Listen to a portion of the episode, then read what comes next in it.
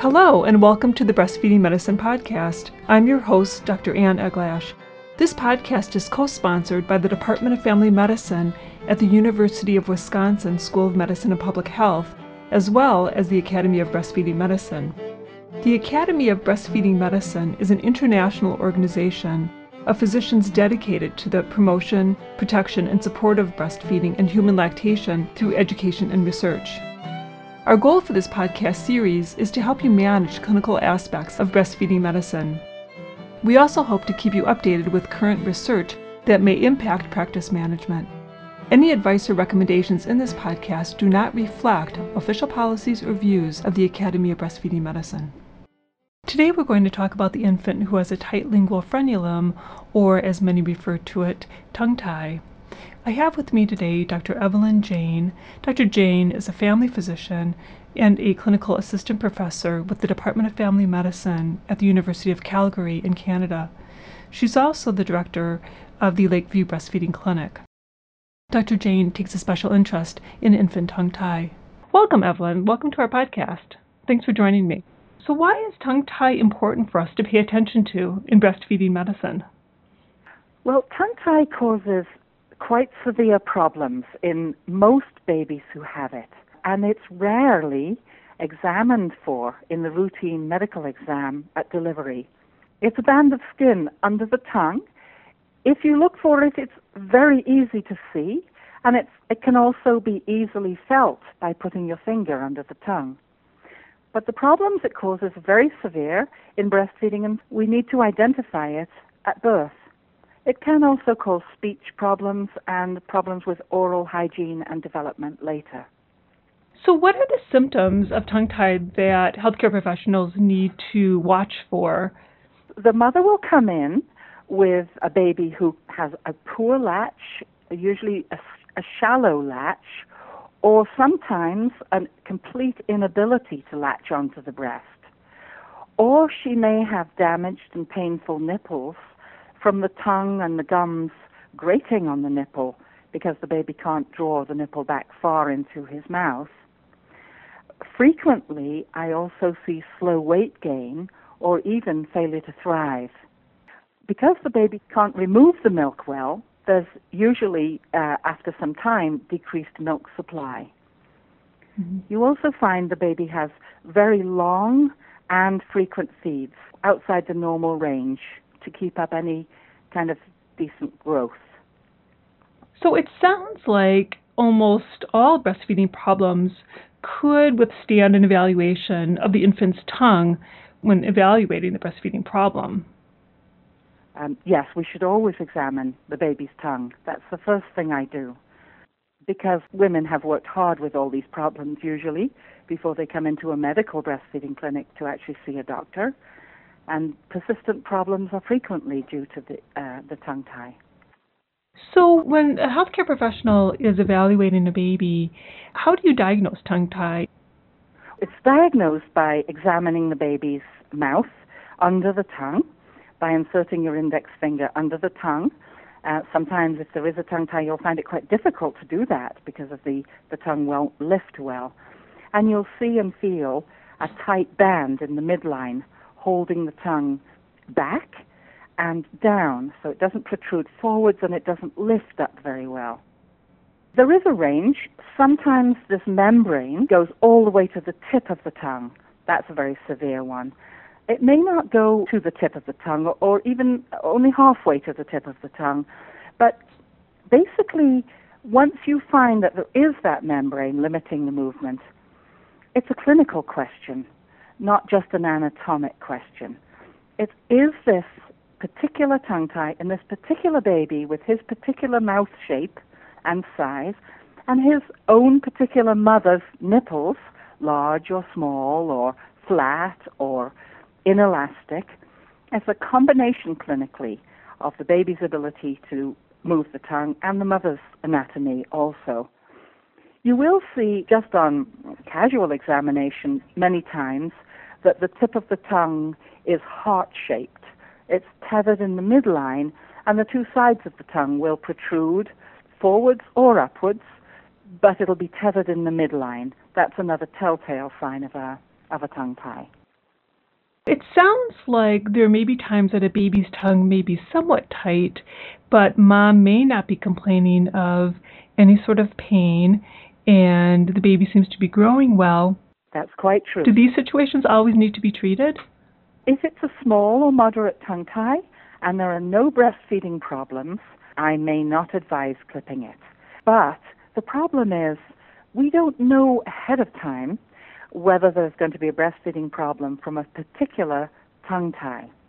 And considering that the risks of problems are very high with tongue tie and the benefits of releasing it are quite great, and the procedure, when carefully done, is extremely low risk.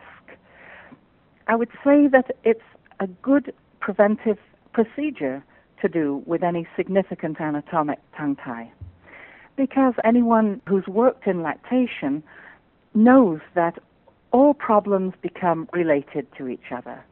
The Nabenschnippel, the poor latch, the slow weight gain are related and very troublesome to mothers.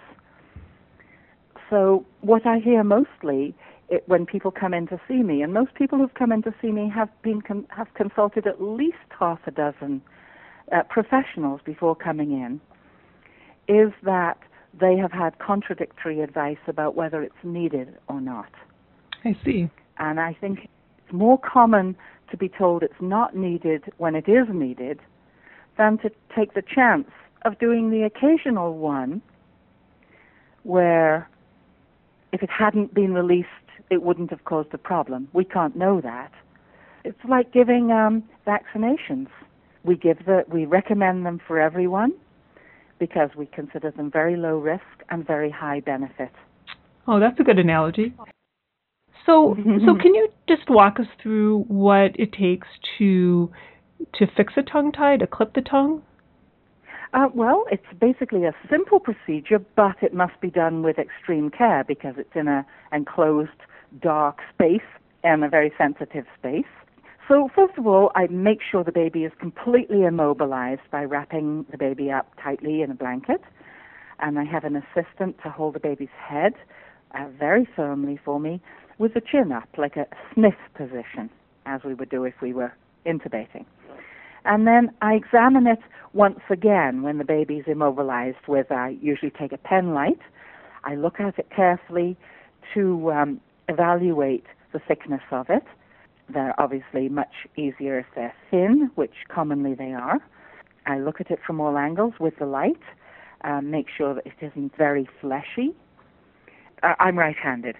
So I put my left index finger, gloved, into the under the tongue, into the mouth, um, in order to hold the tongue up so that I'm stretching it somewhat. And uh, at this point, the baby commonly will cry. That actually, not that we like a crying baby, but it does help stretch the frenulum out. And then I take a small pair of scissors, and a curved iris I find the best.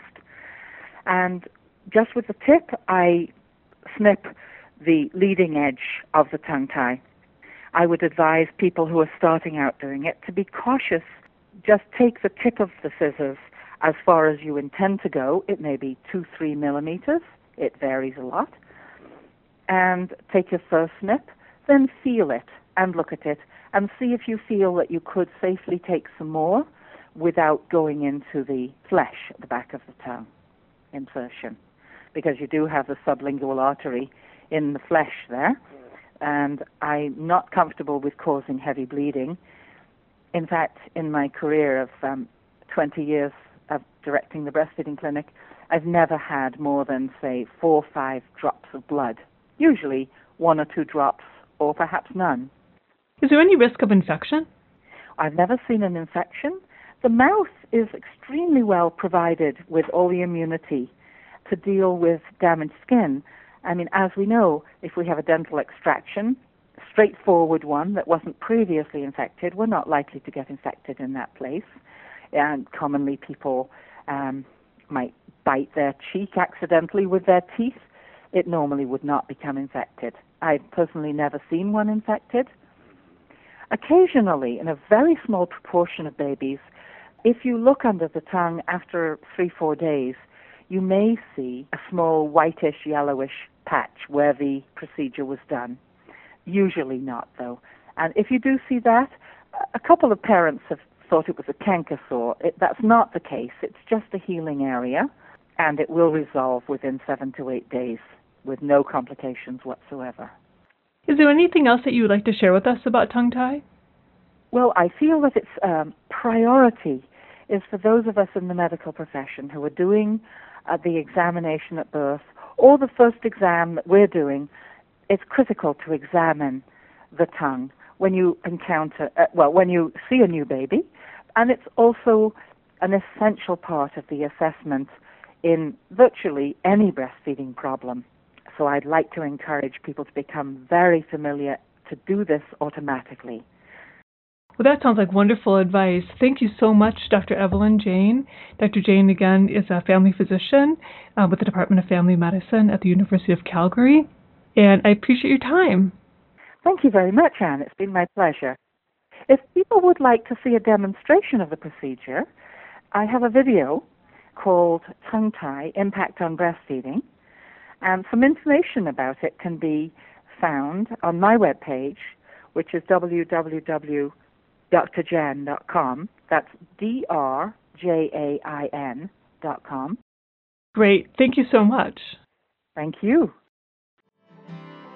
If you have any interest in the Academy of Breastfeeding Medicine or any questions or comments about this podcast, please email us at abm at b as in boy, f as in frank med.org. Thanks for listening. We'll see you in a few weeks.